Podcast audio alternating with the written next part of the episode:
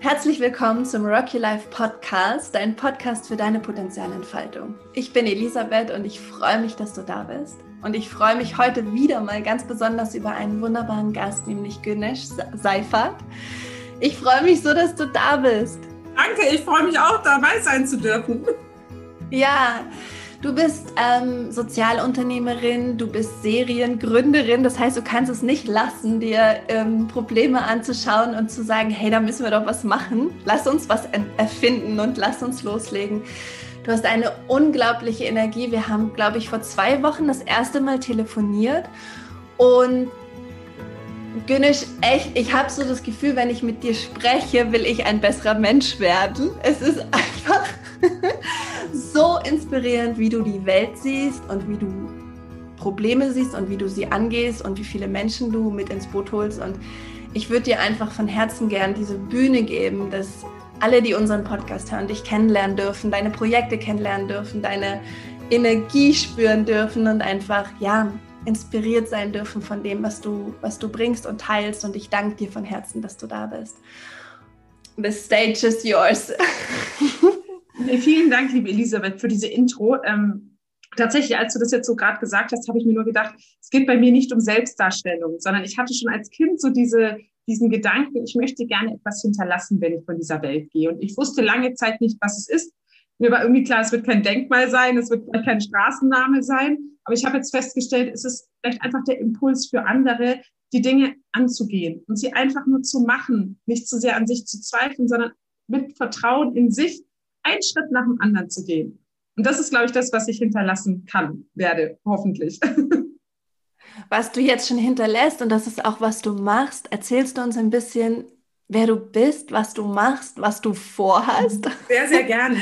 Also letztlich, ich bin äh, 40 Jahre, Mama von drei zuckersüßen Jungs, ähm, wohne in München, genau, und engagiere mich schon seit vielen Jahren im Bereich Bildung, Chancengleichheit und Nachhaltigkeit. Und was jetzt ganz aktuell gerade ist, ist, dass wir äh, Weihnachten verschönern wollen. Seit äh, fünf, also fünfmal, seit sechs Jahren so gesehen, fünfmal haben wir schon unser Weihnachtsessen gemacht.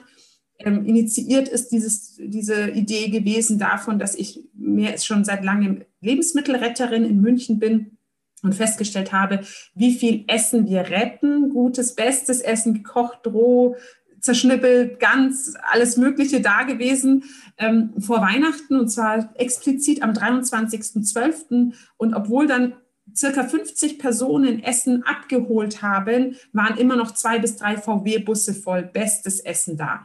Und da dachte ich die ganze Zeit so, es kann doch irgendwie nicht sein, dass dieses Essen da in der Stadt München keinen Abnehmer findet.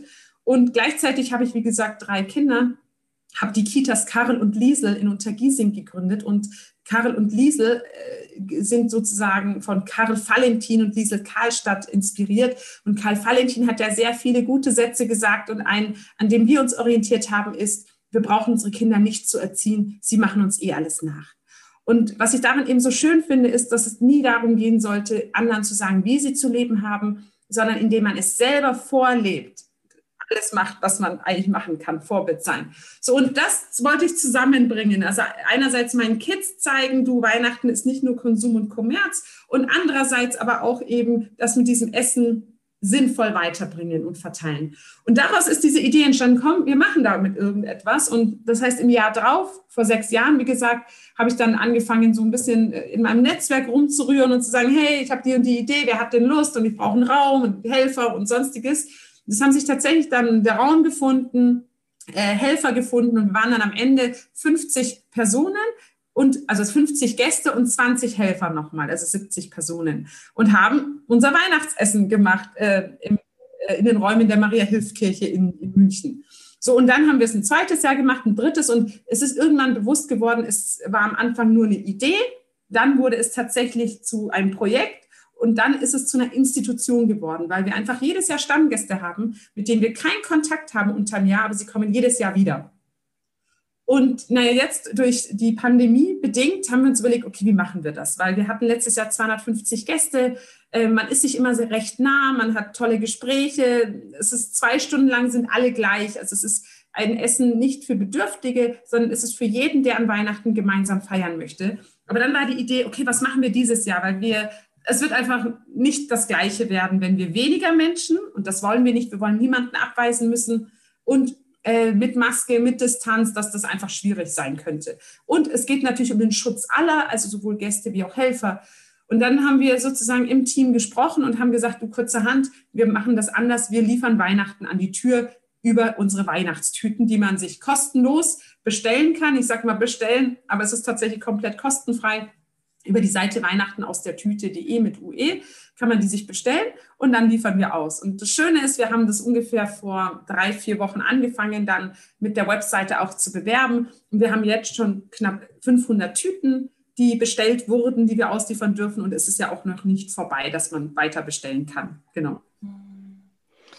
Das ist so schön. Also du hast, du bist Essensretterin. Das heißt, du hast erstmal für dich und wahrscheinlich deine Family und deine Freunde und mit deinem Umfeld Essen gerettet.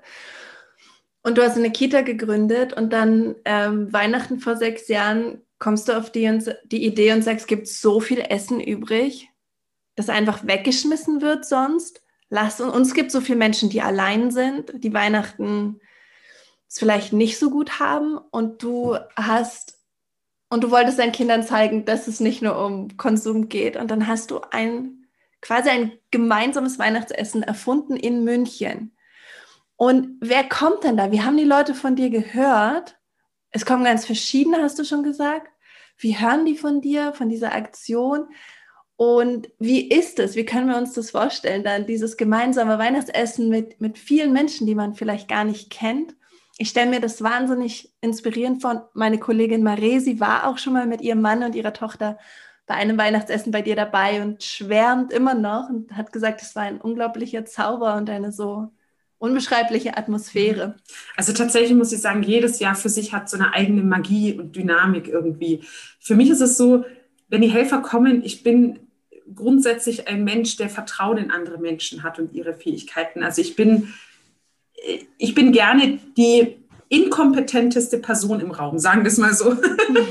und ähm, das heißt, für mich ist es immer total wichtig, dass Menschen durch Freiwilligkeit einbringen, worin sie sich wohlfühlen und was sie gut können. Und vielleicht kann ich sie ein bisschen dazu bringen, neue Talente in sich zu entdecken. Das ist so ein bisschen die, mein Dasein sozusagen. Und in dem Falle war es so, ich werde nie vergessen, wie beim allerersten Mal, ich wirklich, ich bin dahin nur mit dieser Idee, es kamen Menschen, die gesagt haben, wir wollen helfen etc. Es gab dann zum Beispiel den Fall, zwei Tage vor Weihnachten ruft eine Dame an und sagt, du, ich habe das aus der Zeitung gehört von dem Weihnachtsessen und ich kann zwar nicht kommen, aber ich arbeite in einer ähm, Toilettenpapierfabrik. Und ich dachte, vielleicht braucht ihr das. Und ich war in dem Moment so, wow, danke, dass jemand mitdenkt, weil auf die Idee wäre ich gar nicht gekommen, dass man besonders viel Toilettenpapier brauchen könnte, wenn wir Menschen sind. Dann hat sie uns eine Palette Toilettenpapier mit Zewa-Wischen weg, also mit ähm, äh, Küchenpapier oder Küchenrolle geliefert. Und das war dann echt so, das war für mich so ein magischer Moment. Äh, oder auch am 24., das war auch beim ersten Essen, wo dann wir hatten alles Mögliche an Lebensmitteln gerettet und haben gekocht und gemacht und gebacken und getan. Alles gut. Was wir allerdings nicht hatten, waren Gänse, was auch nicht schlimm gewesen wäre, aber mir war so bewusst, okay, wenn ältere Menschen kommen, die hätten vielleicht gerne ein klassisches Menü. Und ähm, dann am 24.12. um 13 Uhr, werde ich nie vergessen, ruft eine Münchner Organisation an und sagt, du, wir hätten hier zwei Gänse, also aufgetaut schon. Äh, wir können damit nichts anfangen, wollt ihr die haben? Und dann wir sofort so, kurz Blick in die Küche, alle nicken, alles klar, ja, wir nehmen sie. Dann haben wir sie geholt und zwei Uhr haben wir sie, so ein Riesengänse haben wir sie in den Backofen gesteckt und das Essen beginnt ja aber um 18 Uhr und die waren aber erst um 19 Uhr fertig. Aber wir haben es dann komplett zelebriert irgendwie, dass wir die da tranchiert haben vor den Gästen und das war so schön. Und das meine ich, jedes Jahr passiert sowas und ich bin der Meinung, das passiert nur, weil man den Menschen ihre Freiheit lässt, sich zu entfalten und sich einzubringen und eben nicht Kontrolle ausübt und sagt, äh, das muss genauso passieren, sondern ich habe einfach gemerkt, alle denken so gut mit. Und wenn man sich darauf einlässt und dieses Vertrauen mitbringt, dann funktioniert das einfach. Und ähm, ich bin meistens nur so eine leichte Koordinationsstelle und mehr nicht, mhm. die den Überblick behält. Aber ansonsten bringt jeder einfach wahnsinnig toll seine Talente ein. Ja, und wie, wie habe ich das beworben? Letztlich am Anfang war es rein über mein Netzwerk, was auch die Presse beinhaltete. Und darüber hat sich das dann eigentlich immer so weitergesprochen. Und man hat einfach gemerkt, auch jetzt dieses Jahr wieder, ich hatte anfangs mehr Helfer als Gäste. Also mhm. Menschen wahnsinnig gern geben wollen, nach Sinn suchen. Manche sagen mir dann auch, sie nutzen das als Ausrede, nicht zu ihrer Familie zu gehen an Weihnachten. Aber das ist jedem selbst überlassen, wie er das für sich einfach ähm, verarbeitet, sage ich jetzt mal. Aber das ist, denke ich, so ein bisschen äh, das Wunder, das sich da entwickelt, dass jeder merkt, er kann sich einbringen, er ist wertvoll. Mhm.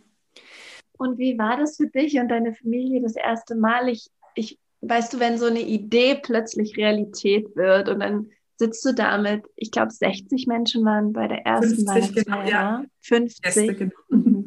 50 mhm. Gäste und wie viele Helfer und Helfer? 20. Genau. 20. Also so circa 70 waren wir, genau. Ja, und dann sitzt du da und guckst dich um und denkst so, oh mein Gott, wow. Wie war das für dich, das Gefühl? Und einfach, was hast du da gesehen? Was hast du erlebt? Wie hat dich das verändert? Also tatsächlich, das Ziel war ja immer, dass das ein Essen wird, wo es eben nicht um Bedürftigkeit geht, sondern um Gemeinschaft. Ja. Wo man eben nicht Menschen klassifiziert und sagt, ah, du arm, du darfst, du nicht arm, du darfst nicht, sondern äh, wo ich gesagt habe, darum geht es gar nicht. Das ist ja nur was Materielles, sondern es geht darum, dass ja. Menschen für zwei Stunden im Jahr, ähm, hoffentlich öfters, aber zumindest kann ich zwei Stunden bewirken, äh, einfach gleich sind und man diese Unterschiede nicht spürt. Und tatsächlich äh, das Schöne ist gewesen, das hat von vornherein geklappt. Also wir haben sowohl mhm. äh, ältere, jüngere, ärmere, reichere Gruppen, Einzelpersonen, also alles war da, Kinder etc. Und ich werde nie vergessen, wir hatten ganz viel Schokolade gespendet bekommen. Und ich dachte die ganze Zeit so, oh Gott, ähm, ich weiß gar nicht, ob so viele Kinder kommen werden. Weißt du, so, meine, das war meine Ursprungsidee. Und dann waren aber die älteren Menschen so dankbar dafür, dass sie was mitnehmen konnten, was sie wahrscheinlich später auch mal Gästen bei sich zu Hause ähm, mhm. servieren könnten dass diese Schokolade in 0, nichts weg war. also meine Kinder haben nicht alles aufgegessen. Und ähm, das, das war eben so schön oder ist so schön dabei. Und ähm, du kriegst so viele Geschichten mit aus der Vergangenheit, die du nicht weißt als Zugezogene. Ne? Was war vor 50 Jahren in diesem Viertel und dergleichen. Und das ist eben auch immer so schön. Aber das Schönste ist wirklich, dass das einfach ist, weißt du, egal was man an Nachrichten das ganze Jahr überhört und wie man das Gefühl hat, dass in der Gesellschaft eine Polarisierung teilweise ähm, also gesteuert und nicht gesteuert passiert. Und das kommt ja immer noch aus Ängsten heraus. Und das Schöne war oder ist eben diesen Raum zu schaffen, zwei Stunden lang, wo diese Ängste nicht existieren und wo Menschen mhm. einfach sich begegnen können auf Augenhöhe. Und äh, ja, das ist die Magie letztlich, jedes Jahr, mhm. die ist. Und wie geht es mir dabei? Ich gebe zu, ich bin meistens eine Woche abgemeldet. Äh, ist dann meistens doch recht ähm, ressourcenintensiv vorher. Und das heißt, eine Woche lang bin ich oft äh, nur für meine Familie ansprechbar und äh, für andere nicht erstmal. Aber es ist tatsächlich, ich bin immer, ich brauche immer ein paar Tage, bis ich das verarbeitet habe, diese Eindrücke. Und jedes Jahr mhm. schreibe ich dann so einen kleinen Text und schicke den auch nochmal an die Helfer, um nochmal ein bisschen Revue zu passieren. Wie war es? Wie hat das nachgewirkt? Mhm. Was haben deine Kinder gesagt? Am Anfang fanden sie es furchtbar, bevor wir das erste gemacht haben, wie Mama, kein Weihnachten, ein Heiligabend und so. Ja, sie wussten ja nicht, was sie erwartet und ich wusste auch nicht. Es hätte ja sein können, dass das zum Familienstreit führt und ich dann alleine da hocke, wo auch immer.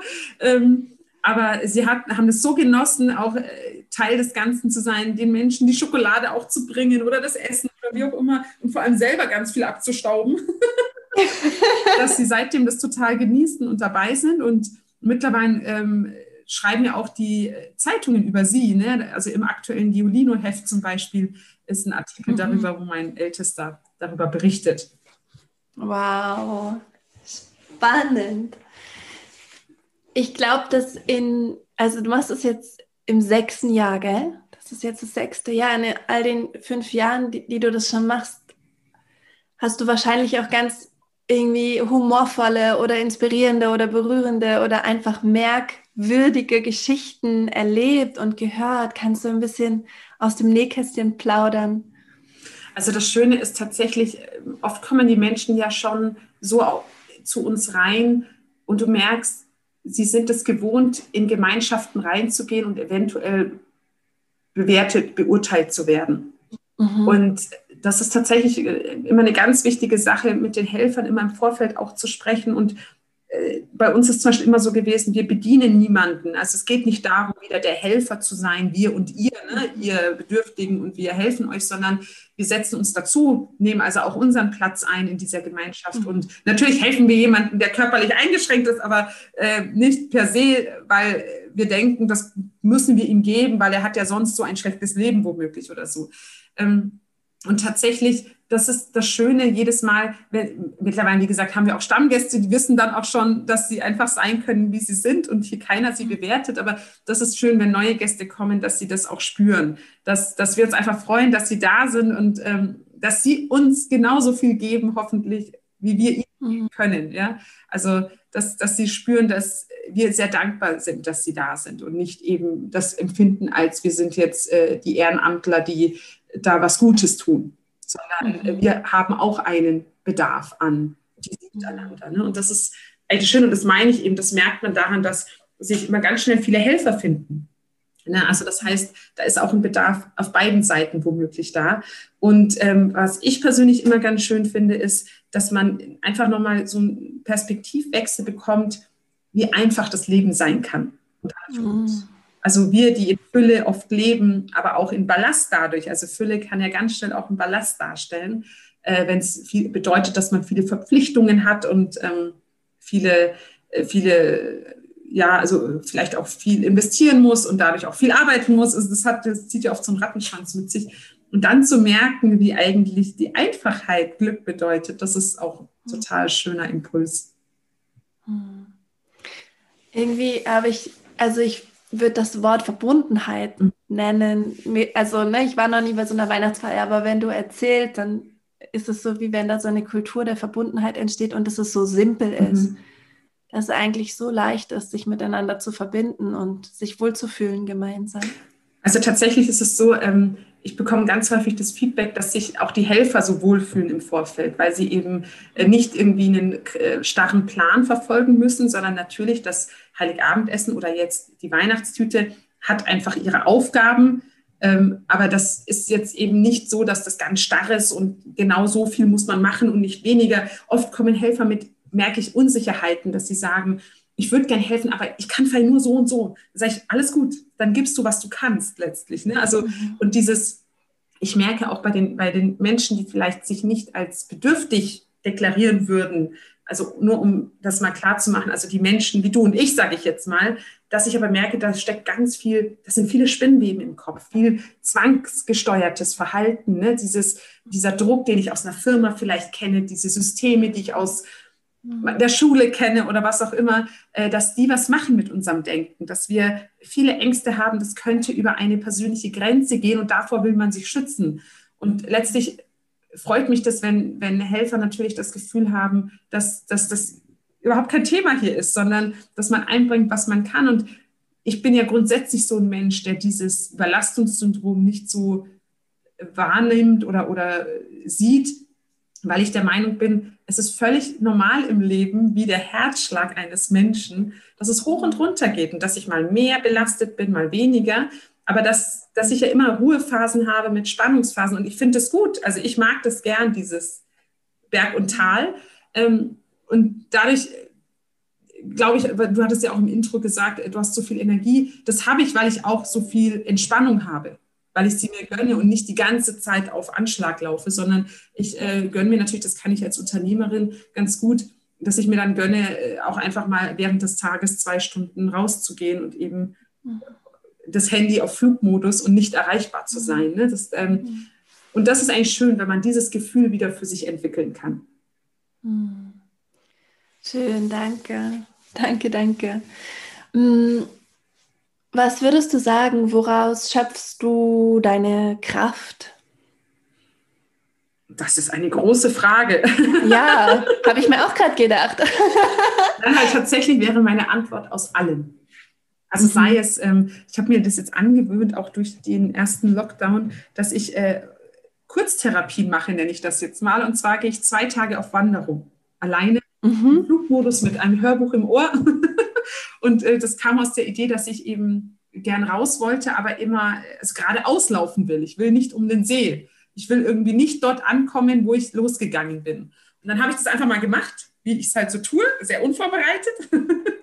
und bin dann ähm, wie viel war das? An zwei Tagen bin ich, glaube ich, um die 50 Kilometer gewandert und das war mega. Das war so gut. Also ich habe so viele Erkenntnisse für mich, so viel Entspannung, so viel Impulse wieder und keine Ahnung gehabt. Und ich habe mir jetzt vorgenommen, das jeden Monat einmal zu machen. Das hat fast immer geklappt, sage ich jetzt mal seitdem. Ähm, aber das ist tatsächlich, da habe ich gemerkt, dass die Natur mir wahnsinnig viele Impulse gibt. Also zum Beispiel sowas wie wenn im Frühjahr der Rasen rauskommt und dann die ersten Blumen und die trauen sich einfach rauszukommen. Die sind nicht wie wir Menschen, die sich unter den Scheffel stellen und sagen, ich kann das nicht oder das war nicht so gut oder sonst irgendwie, sondern die kommen in all ihrer Blüte ohne Angst, dass ein Hund, ein Mensch oder sonst irgendwas sie zertrampelt. Und das waren so, also deswegen, ich nehme ganz viel Inspiration aus der Natur mir äh, raus sozusagen, aber Menschen inspirieren mich auch und zwar in jeglicher Form. Also nicht nur Menschen, die im Business erfolgreich wirken, sondern auch Menschen, die einfach kleine Gesten machen oder äh, bestimmte Wörter. Das hat bestimmt auch was mit Wahrnehmung dann in dem Moment zu tun, dass das bei einem auf einmal klingelt und man denkt so, wow, danke für diesen Impuls. Hm. Ja. Schön, danke. Oh. Ähm, du machst so viele Sachen. Du machst, ähm, du machst was in Schulen. Ähm, du hast eine Kita gegründet, du unterstützt Startups und Unternehmen, du machst diese, diese Weihnachtsaktion. Gibt es so was wie einen gemeinsamen roten Faden oder irgendwas, was deine Projekte verbindet? Ja, das ist äh, eine spannende Frage, weil ähm, mir wurde früher oft nachgesagt, ich wäre so ein Bauchladen. Irgendwann hat ein Coach zu mir gesagt, äh, ich bin ein Trüffelschwein, ein Trüffelschwein, denn ich gehe mal meiner Nase nach. Also, und äh, mittlerweile habe ich Gott sei Dank das Selbstbewusstsein zu sagen, für mich hat das komplett einen roten Faden. Und zwar deswegen, äh, ich habe ganz oft in meiner, äh, in meiner Jugendzeit und im Studium gehört, du musst dich auf eine Sache fokussieren. Also wenn du was erreichen willst im Leben, dann musst du dich auf eine Sache fokussieren. Und es hat eigentlich nie damit zusammengepasst, dass ich gedacht habe, aber ich lese gern, ich mache gern dies und jenes, ich tanze gern, ich interessiere mich für Nachhaltigkeit genauso wie vielleicht für Börse. Ja, so. Und das war dann immer so, nein, nein, nein, du musst dich fokussieren, sonst kannst du keinen Erfolg haben. Und das Schöne ist, glaube ich, dass ich jetzt zeige, dass das funktioniert. Dass man eben, wenn man an Metafähigkeiten arbeitet, wie zum Beispiel nicht zu sehr an sich zu zweifeln, sondern die Dinge auch einfach mal zu machen und während des Tuns zu gestalten, dass man dann sehr viel schaffen kann. und bei mir sind wirklich, ich würde sagen, der ganz große gemeinsame Nenner ist, dass ich Menschen befähigen will, ihre beste Version ihrer selbst zu sein. Und das mache ich sowohl im Einzelnen gerne, also das heißt im One-on-One mit Menschen direkt. Ich mache das aber auch gern systemisch, wie zum Beispiel im, im Schulsystem oder in, bei einer Kita oder in einer Unternehmung, Strukturen und Prozesse zu schaffen, die den Menschen ermöglichen, sich zu entfalten und ihre Talente zu finden. Und das ist aber, würde ich jetzt mal so sagen, ist der gemeinsame Nenner, Menschen zu befähigen, die beste Version ihrer selbst zu sein. Und was war für dich oder was ist für dich auf diesem Weg, wo du so viel ja auch erfahren hast? Und man lernt ja so viel von allen Menschen, mit denen man arbeitet und die einen selber inspirieren. Und was ist so für dich die Essenz, wo du sagst, das brauchen wir, um uns zu entfalten? Ob wir jetzt in der Schule sind oder in der Kita oder ob wir Lehrerin sind oder im Team irgendwas machen, ob wir angestellt oder selbstständig sind, das ist so universell. Das brauchen wir, damit wir wie diese kleinen Blumen da einfach uns trauen, uns zu zeigen und zu sagen, ja, das bin ich und ich habe keine Angst und ne, ich gehe in diese Entfaltung. Was ist das, wo du gesagt oder wo du gesehen und gespürt hast? Es ist ein Raum, den wir brauchen. Da habe ich sofort einen inneren Impuls. Und zwar ist der Impuls Vertrauen. Mhm. Also Vertrauen wow. in uns und in andere tatsächlich. Ich würde es vielleicht sogar mit Urvertrauen nochmal umschreiben. Ähm, kurze Geschichte dazu, nur die es vielleicht ein bisschen bildhafter macht. Als ich die Kitas damals mit anderen Eltern zusammen gegründet habe, ähm, hatte ich die Chance, drei bis 400 Kinder im Alter von eins bis drei Jahren zu beobachten. Warum? Weil jedes Mal, wenn wir organisatorisch irgendwie Treffen hatten, haben wir uns in den Kitas getroffen, dann laufen einem, einem diese Kinder vorbei. Und ähm, man kann einfach mal, während man wartet, so seinen Blick schweifen lassen. Und ich habe eins festgestellt, und zwar, habe ich festgestellt, dass diese Kinder eigentlich mit allem auf die Welt kommen, was sie brauchen, um ein erfülltes Leben zu haben. Mhm. Die ähm, haben keinerlei Rassismus in sich, sie haben überhaupt keine Bewertung in sich. Also jemand ist nicht komisch oder wird nicht mit irgendwas gelabelt, weil er anders ist, sondern das wird einfach angenommen. Und das andere ist tatsächlich nochmal, dass sie Fehler als Teil ihrer Kultur, ihrer Entwicklungskultur verstehen. Weil würde ein Kind so denken wie wir Erwachsenen, würde es nie laufen lernen. Weil es würde es zweimal ausprobieren und dann sagen, kann ich nicht. bleibe ich einfach sitzen. Ne? Ein Kind macht das nicht. Und das ist ja das, was für Eltern häufig anstrengend wird, wenn die Kinder immer Dinge wollen, die sie noch nicht können und dann fallen können, sich verletzen können. Aber das ist Teil dessen. Das gehört dazu, dass man Dinge auch wehtun oder, oder dass man Dinge eben nicht kann und sich vielleicht mal fühlt wie ein Loser, sage ich jetzt mal. Wobei das ja so ein Kind nicht so sieht, sondern es ist einfach Teil. Es wird nicht bewertet. Und wenn ich noch weiter zurückgehe, habe ich mich dann irgendwann so gefragt, naja, eigentlich, und jetzt kommt meine tolle Story, die ich auch in Schulen erzähle und die meistens für ganz viel Schamgefühl am Anfang sorgt. ähm, jetzt ist es ja ein Podcast, man sieht also nicht, was ich mache, aber äh, man kann sich vielleicht vorstellen. Also ich hebe jetzt eine Faust und mache damit eine Faust. Und mit der anderen Hand, äh, die mache ich nicht zur Faust, sondern da mache ich sozusagen äh, schwingende, bewegende Finger. und es gibt ja, jeder weiß ja, wie Babys entstehen. Also jeder weiß ja, wie das so funktioniert, oder? Also ich erzähle es aber trotzdem nochmal, damit es klar wird. Man hat also die Eizelle der Mutter und man hat die Samenzellen des Papas. Und die äh, machen ein Wettrennen. Die wollen nämlich alle zu der Eizelle. Das heißt, jede versucht so schnell sie kann zu laufen und zu schwimmen, schwimmen, schwimmen, so schnell sie kann. Eine schafft es, dann macht es kabum und aus diesem Ereignis entsteht ein Mensch.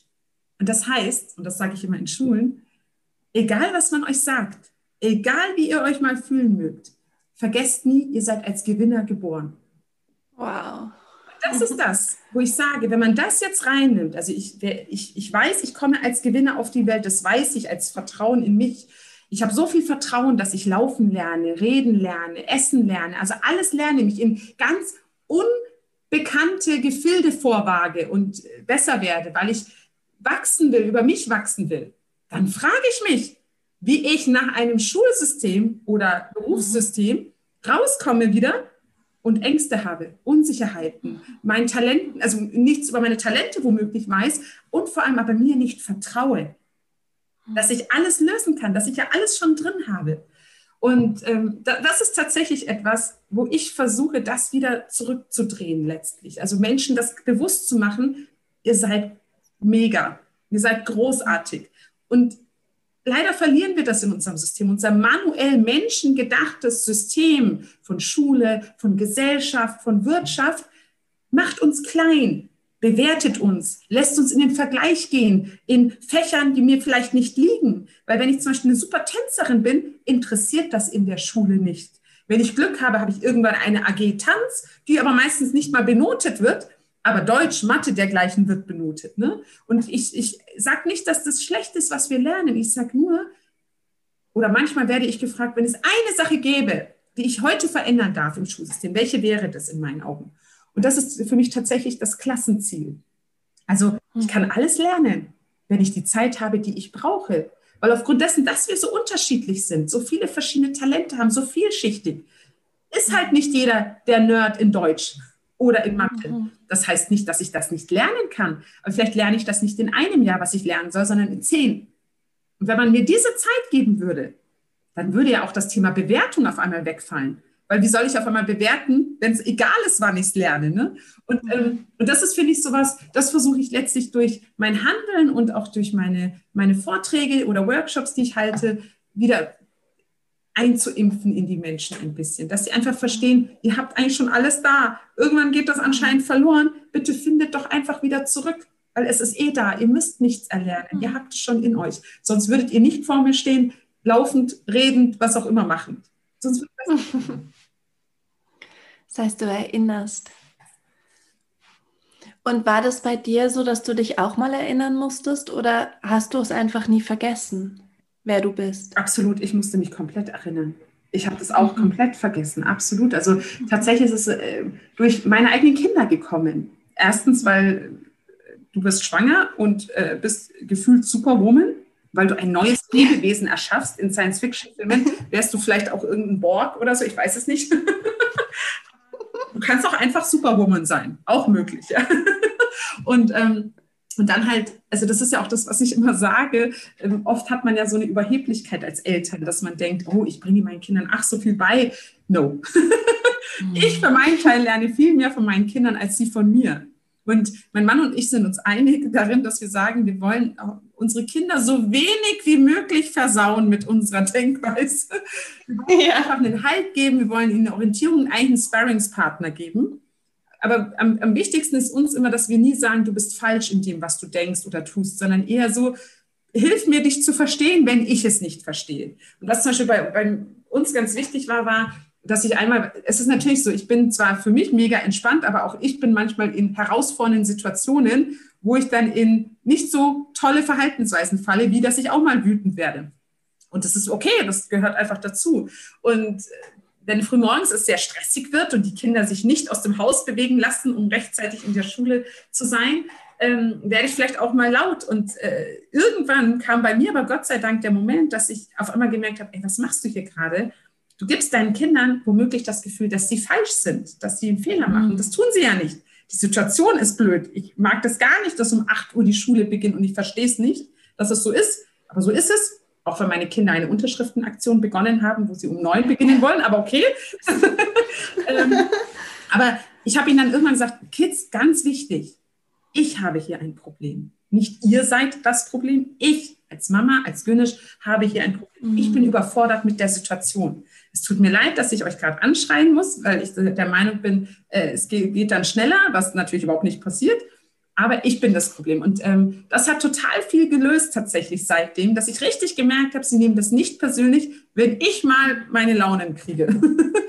das finde ich eigentlich ganz schön, dass das, ja, die sind ja noch klein gewesen, also kleiner gewesen, die waren fünf oder vier äh, sechs und acht, als ich es ihnen gesagt habe, aber sie haben es komplett begriffen. Und das entspannt sehr viel. Allein, dass mir das bewusst geworden ist, aber auch, dass sie das jetzt wissen. Und du merkst total, dass sie das einfach nur verstehen im Sinne von, Mama braucht jetzt gerade Hilfe.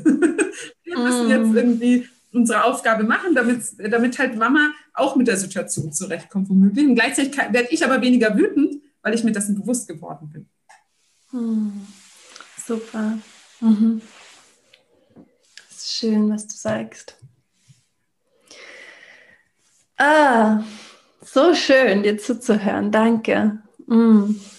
Sag mal, wenn du einen ähm, Zauberstab hättest und du könntest jetzt auf der Welt eine Sache verändern, was wäre das? Was würdest du in die Hand nehmen und sagen, zack, boom, anders, Leute, anders? Das ist leicht, das ist sehr leicht für mich.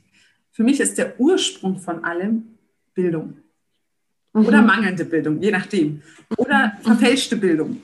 Also für mich wäre es total wichtig, dass alle Menschen den Raum und die Ressourcen bekommen, um sich anständig weiterzubilden. Mit anständig meine ich nicht, dass ich sagen würde, alle müssen jetzt dieses Gedicht lernen oder so, aber dass die Menschen äh, die Möglichkeiten bekommen, sich in dem, was sie interessiert, das kann eine Coronavirus-Diskussion sein oder was auch immer, mhm. sich weiterzubilden und Dinge zu verstehen und zu durchdringen. Weil was ich tatsächlich merke ist, und das ist, glaube ich, auch das Schwierige in öffentlichen Diskussionen, dass Menschen manchmal der Meinung sind, mangelndes Vertrauen in sich, dass sie Sachverhalte nicht verstehen können, dass sie zu komplex sind. Deswegen übergibt man das gern mal an Politiker oder an Unternehmensbosse oder, oder, oder. Aber letztlich bin ich eben schon der Meinung, dass genau diese Fragen, die man in seinem eigenen Kopf hat, äh, rechtfertigen, dass man sie auch stellt, weil meistens haben die anderen gar keine Antwort drauf. Und mir ist das ja vor vielen Jahren mal bewusst geworden, als äh, also bei der vorletzten Bundestagswahl, dass äh, ich gesehen habe, dass die Parteien ja irgendwelche Forderungen aufstellen, Parolen machen. Und ähm, eine unter anderem von einer Partei, die ich äh, favorisiere würde, ist äh, gewesen, Waffenexporte weg, also nicht mehr machen.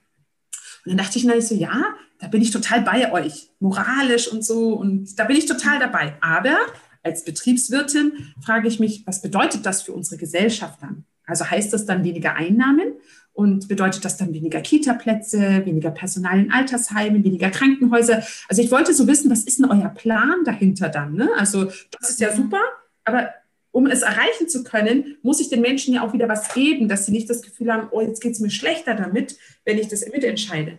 Und dann bin ich da so auf, auf die Suche gegangen und habe versucht rauszufinden, was ist denn der Plan dahinter? Weil gib mir doch den Plan und der ist bestimmt super und dann sage ich, cool, bin voll dabei. Ich habe dann festgestellt, dass es keinen gab. Dann bin ich anderen Parolen hinterhergegangen und habe so Kita-Gebühren weg etc. pp. Und habe da mir gedacht, okay, komm, wo ist der Plan dahinter? Ne? So, wie soll das finanziert werden? Und habe gemerkt, auch nicht. Und gleichzeitig war es so, dass ich mich zu der Zeit sehr viel für das Thema bedingungsloses Grundeinkommen interessiert habe. Und äh, gemerkt habe, wenn Menschen sich darüber unterhalten, egal wie unterschiedlich sie in ihrer Auffassung sind, die einen sagen, das ist super, weil dann werden Menschen sich entfalten, weniger Depression etc. wird es geben. Und die andere Seite sagt, oh nee, alles Schmarotzer, keiner wird mehr arbeiten, das Ganze wird gegen die Wand fahren. Aber wo sie sich meistens einig sind, sind in dem Bereich, lässt sich eh nicht finanzieren. Da sind sie sich dann einig. Und ich als jetzt Start-Upperin, die äh, versucht, Dinge möglich zu machen, egal was man vorher sagt, dass es nicht möglich wäre, habe mir gedacht, ja, das kann ich doch irgendwie nicht so sitzen lassen. Ich möchte mal wissen, ob das nicht möglich wäre, ein, ein, ein Deutschland zu schaffen, auch wenn das jetzt national klingt. Das war jetzt für mich einfach der Arbeitstitel. Ähm, einen Plan für Deutschland zu entwickeln. Und dann habe ich mir wirklich den Bundeshaushalt unter bundeshaushalt.de zu Gemüte geführt, und habe versucht, einfach mal zu erschließen und zu verstehen, wofür werden Gelder ausgegeben, wo kommen Gelder her, etc. Und ähm, ich hatte ja vor vielen, vielen Jahren die Idee, eine Schule zu gründen und wusste ja, wie viel die Schule kosten würde in der Gründung und im Betrieb und habe gedacht, ich skaliere das jetzt einfach mal auf ganz Deutschland. Also habe mir die aktuellen Schülerzahlen gezogen etc. Und habe dann festgestellt, dass es eine Milliarde weniger kosten würde, mein Schulsystem im Jahr für Deutschland, als das jetzige. So mit allem drin. Und dann dachte ich, okay, was wäre denn, wenn du das jetzt für alles mal durchdenken würdest? Für Mobilität, für Arbeiten, Gesundheit, alles Mögliche.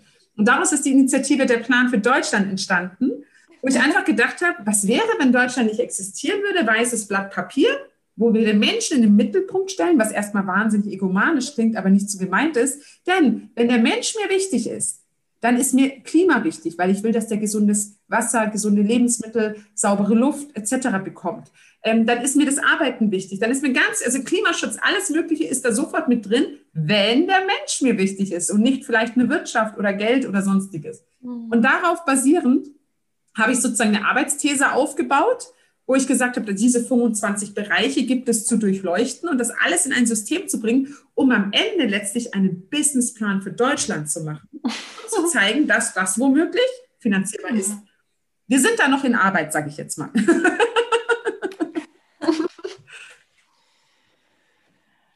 Ich finde es so großartig. Du, ähm, ich, es ist irgendwie einfach so, es ist so erfrischend, weil du nimmst dir, egal was für ein Thema, wie, wie festgezurrt das erscheint, ne? wie jetzt irgendwie ähm,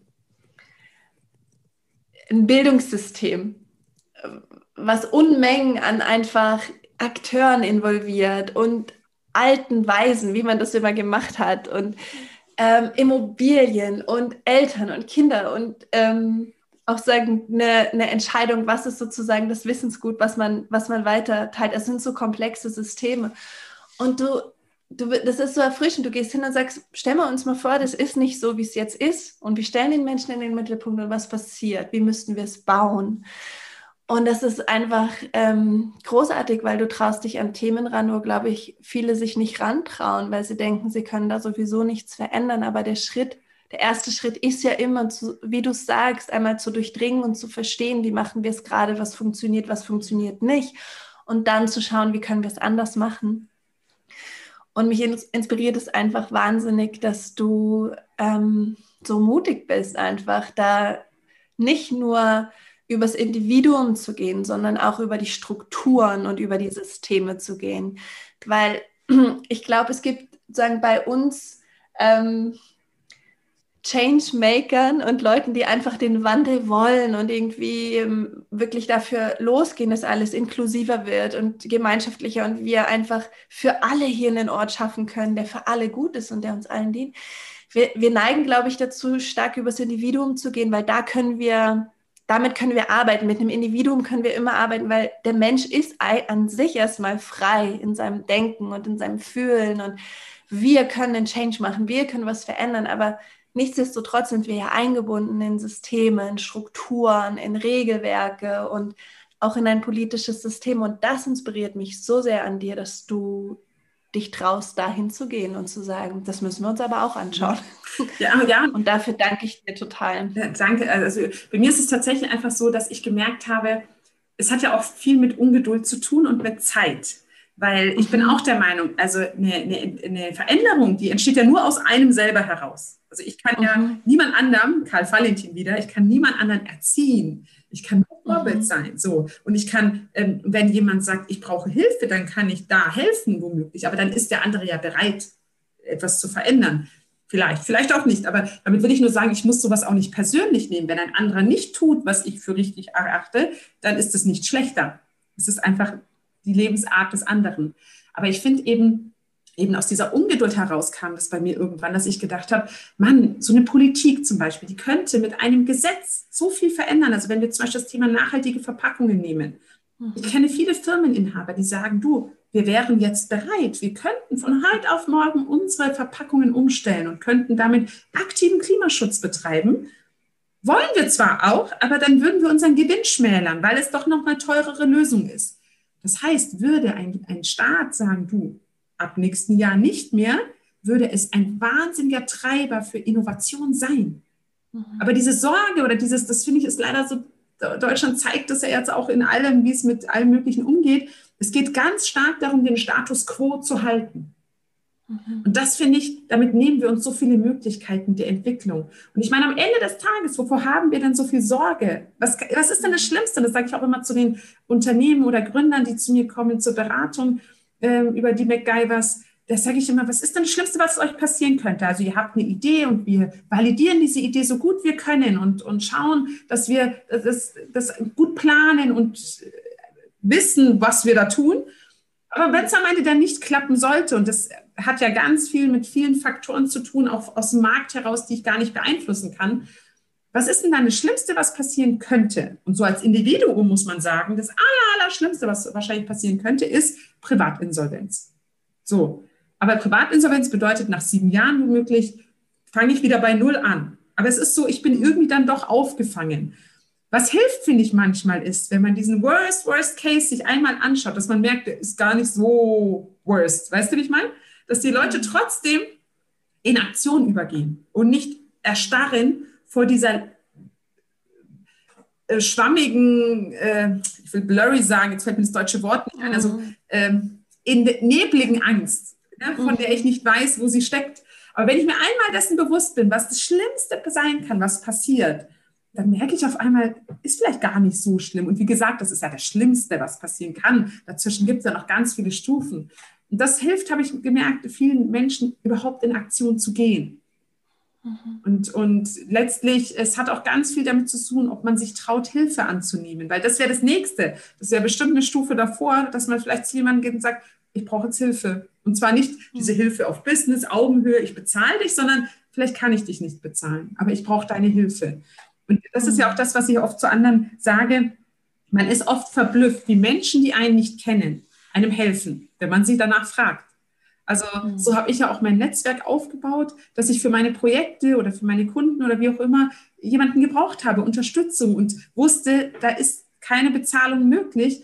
Und ich war immer sehr positiv äh, beeindruckt, wie Menschen sofort, also wirklich ohne mit der Wimper zu zucken, sagen, ja klar, gerne, wie kann ich helfen? Mhm. Und das ist letztlich, das hat mir deswegen auch so imponiert, weil ich die gleiche Person bin die genauso agiert. Aber mir wurde das auch manchmal immer gesagt, Dönisch, das kannst du nicht machen. Du kannst doch nicht einfach non-paid Leuten helfen. Ich dachte, wieso denn nicht? Weil mein Lebensbuch und meine Währung besteht aus Momenten, die besteht nicht aus Geld.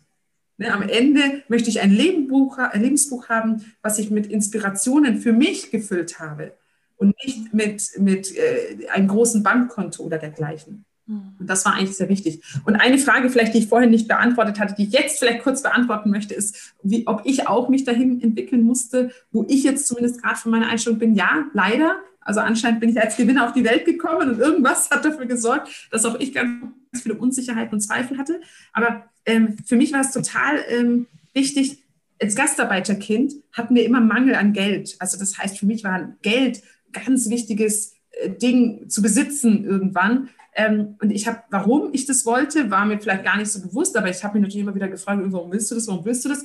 Und irgendwann im Studium hatte ich eigentlich die Antwort für mich. Und zwar wollte ich die Sicherheit haben, dass mein Leben immer so weitergehen kann wie bisher. Aber jetzt war ich ja schon 22 mhm. und mein Leben ging ja gut weiter. Und ich habe auf einmal dann in dem Moment verstanden, dass das Geld, also ich wollte ja nicht goldene Wasserhähne, ich wollte nur diese Sicherheit haben. Ne? So. Und ich habe gemerkt, dass nicht das Geld mir die Sicherheit gibt, sondern das Vertrauen in mich. dass ich jedes Problem, was sich mir in den Weg stellt, lösen kann. Mhm. Und danach hat sich lustigerweise dieser Wunsch nach viel Geld komplett gedreht. Und ich will einfach nur genug, damit es meiner Familie gut geht und damit wir ein paar kleine Freiheiten haben. Aber ich brauche nicht diese große Zahl auf dem Konto, die mir anscheinend damals äh, oder das Pendant war für Sicherheit. Mhm. Denn die bin ich durch das Vertrauen. Mhm. So schön, ja. Mhm. Wenn du, ähm, jetzt ist bald Weihnachten und du machst ja deine Weihnachtsaktion, wenn du ähm, den, den, sagen den Zuhörern und Zuhörerinnen was wünschen, wünschen könntest, was würdest du uns wünschen, uns allen, dich eingeschlossen, mich eingeschlossen, allen, die zuhören? Ja, ich habe gerade kurz reingehorcht in mich und ich hatte wieder einen Impuls.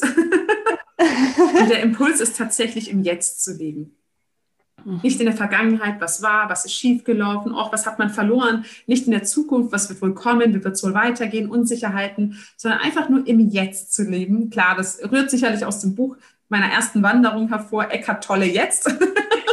kurze, Buch, kurze Buchempfehlung.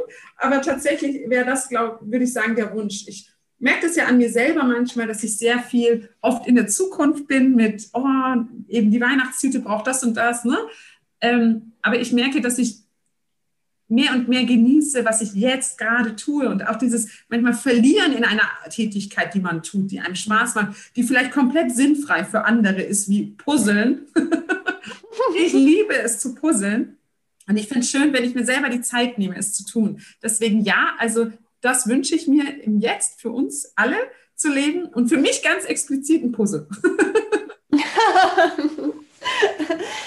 Und gibt es irgendetwas, wie wir dich unterstützen können in deinen Projekten?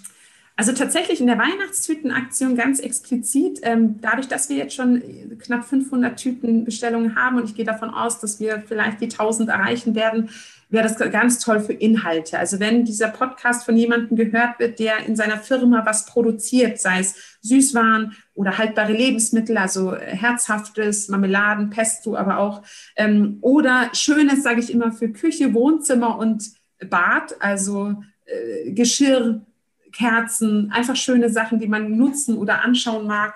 Oder Pflegeartikel, Puzzle, aber auch Spielzeug für Kinder, äh, Bücher, Gutscheine, wobei ich bei Gutscheinen immer sage Offline-Läden, weil wir sehr viele ältere Menschen auch haben, die vielleicht mit dem Online-Handel nicht so umgehen können. Also wer in einer Firma arbeitet, die das irgendwie hat, das können auch Merchandising-Artikel sein. Also einige Firmen werden uns Taschen geben, die sie halt haben. Da ist dann ein kleines Logo drauf, auch in Ordnung. Eben, wer, wer das äh, irgendwie geben kann oder aus seinem Netzwerk heraus, das würde uns enorm helfen tatsächlich. Mhm. Und ansonsten verbreiten. Also die Aktion ist ja jetzt erstmal nur für das Stadtgebiet München. Wir haben schon ein paar Nachahmer in anderen Gemeinden und Städten. Das freut mich sehr. Also wer da auch sich vernetzen möchte und sagen will, hey, ich will das auch für uns machen. Vielleicht nur zur Info, ich habe das erste Weihnachtsessen begonnen am 2.12. zu organisieren. So oh. ist alles möglich. das ist irre. cool. Cool. Ich hoffe sehr, dass jemand, jemand hört und das hat, was du brauchst, um deine Projekte in die Welt zu bringen. Und ja, danke. Danke. Das war so ein inspirierendes Interview. Du bist eine so kraftvolle Person. Ich bin echt total beeindruckt. Vielen Dank, dass ich dabei sein durfte. Das hat mir super viel Spaß gemacht. Und, mm. und ähm, ich möchte nochmal das Angebot nur geben. Also wenn jemand irgendwas braucht, man kann mich immer über die einschlägigen sozialen Medien kontaktieren. Also sehr, sehr gerne. Ja, wir werden auch in den Show Notes vernetzen, äh, verlinken deine ähm, verschiedenen Projekte und wie man dich kontaktieren kann und ja, wo man mitmachen kann. genau. Super. Danke. Vielen Dank. Danke. Hm. Gibt es noch irgendwas, was du ähm, noch nicht gesagt hast, was du noch schnell platzieren möchtest, bevor wir uns verabschieden oder bist du ganz rund? Ich, also ehrlicherweise bin ich super rund. Einfach, ich wünsche Stimmt. mir nur, dass man mit dem Gefühl vielleicht rausgeht, zu wissen, man ist ein Gewinner im Leben. Ja. Man darf einfach sich vertrauen, egal in welcher ähm, Situation man sich gerade befindet. Ähm, man hat alles in sich, ähm, um die Lösung zu finden. Und ich glaube, das lässt sich vielleicht doch mit einem letzten Beispiel noch mal ein kurzes Beispiel erklären beim Thema Lebensmittel äh, retten, ist es tatsächlich so, dass manche sagen, oh, aber ich weiß ja gar nicht, ist das Zeug noch gut oder nicht. Und dann sagen wir auch immer, vertrau doch einfach den Sensoren, die du hast. Auge, Nase, Mund-Regel. Also schau dir den Joghurt an, riech daran, probier ein bisschen und entscheide dann, ob du ihn wegtust oder nicht. Und nicht nur das MHD-Datum, also das Mindesthaltbarkeitsdatum nehmend, sondern vertraue diesen Sinnen. du hast sie schon da. Und so würde ich aber sagen, ist es mit allem. Du hast schon alles an, an Möglichkeiten in dir. Du weißt es vielleicht noch nicht. Also da würde ich mich total freuen, wenn Menschen sich dadurch inspiriert fühlen, ihr Leben erfüllender zu leben. Super, super schön und so wichtig. Ich nehme das auch mit. Ich freue mich, bin dir dankbar für alles, was du uns hier geschenkt hast an Gedanken und ähm, Erkenntnissen und Inspiration. Und hoffe, dass wir noch ganz viele Wegkreuzungen haben und vielleicht sogar auch mit ein paar Projekten miteinander loslaufen können. Und danke an Maresi an dieser Stelle, dass sie uns vernetzt hat. Absolut, absolut. Tolle Frau auch. Mhm, total, total. Cool. Gut, dann verabschiede ich mich von dir und auch von den Zuhörern und Zuhörerinnen. Ähm, danke, dass du zugehört hast. Danke, dass du dabei bist. Ähm, ja, und noch zwei Ankündigungen, die ich habe. Du kannst dir jetzt in der Vorweihnachtszeit wieder das ähm, kostenlose Workbook runterladen. Danke 2020, hallo 2021. Damit kannst du dein Jahr abschließen und dich aufs Neue ausrichten, ganz bewusst mal hinschauen, was du loslässt und was du einlädst in dein Leben. Und am 29. Dezember mache ich um 17 Uhr auch kostenfrei ein ähm, ein Live-Coaching zur Jahresausrichtung 2021. Da kannst du dabei sein. Das verlinken wir auch in den Show Notes, wie du dich anmelden kannst. Dann Kopf hoch, Herz offen und Rock'n'Roll. Mach's gut!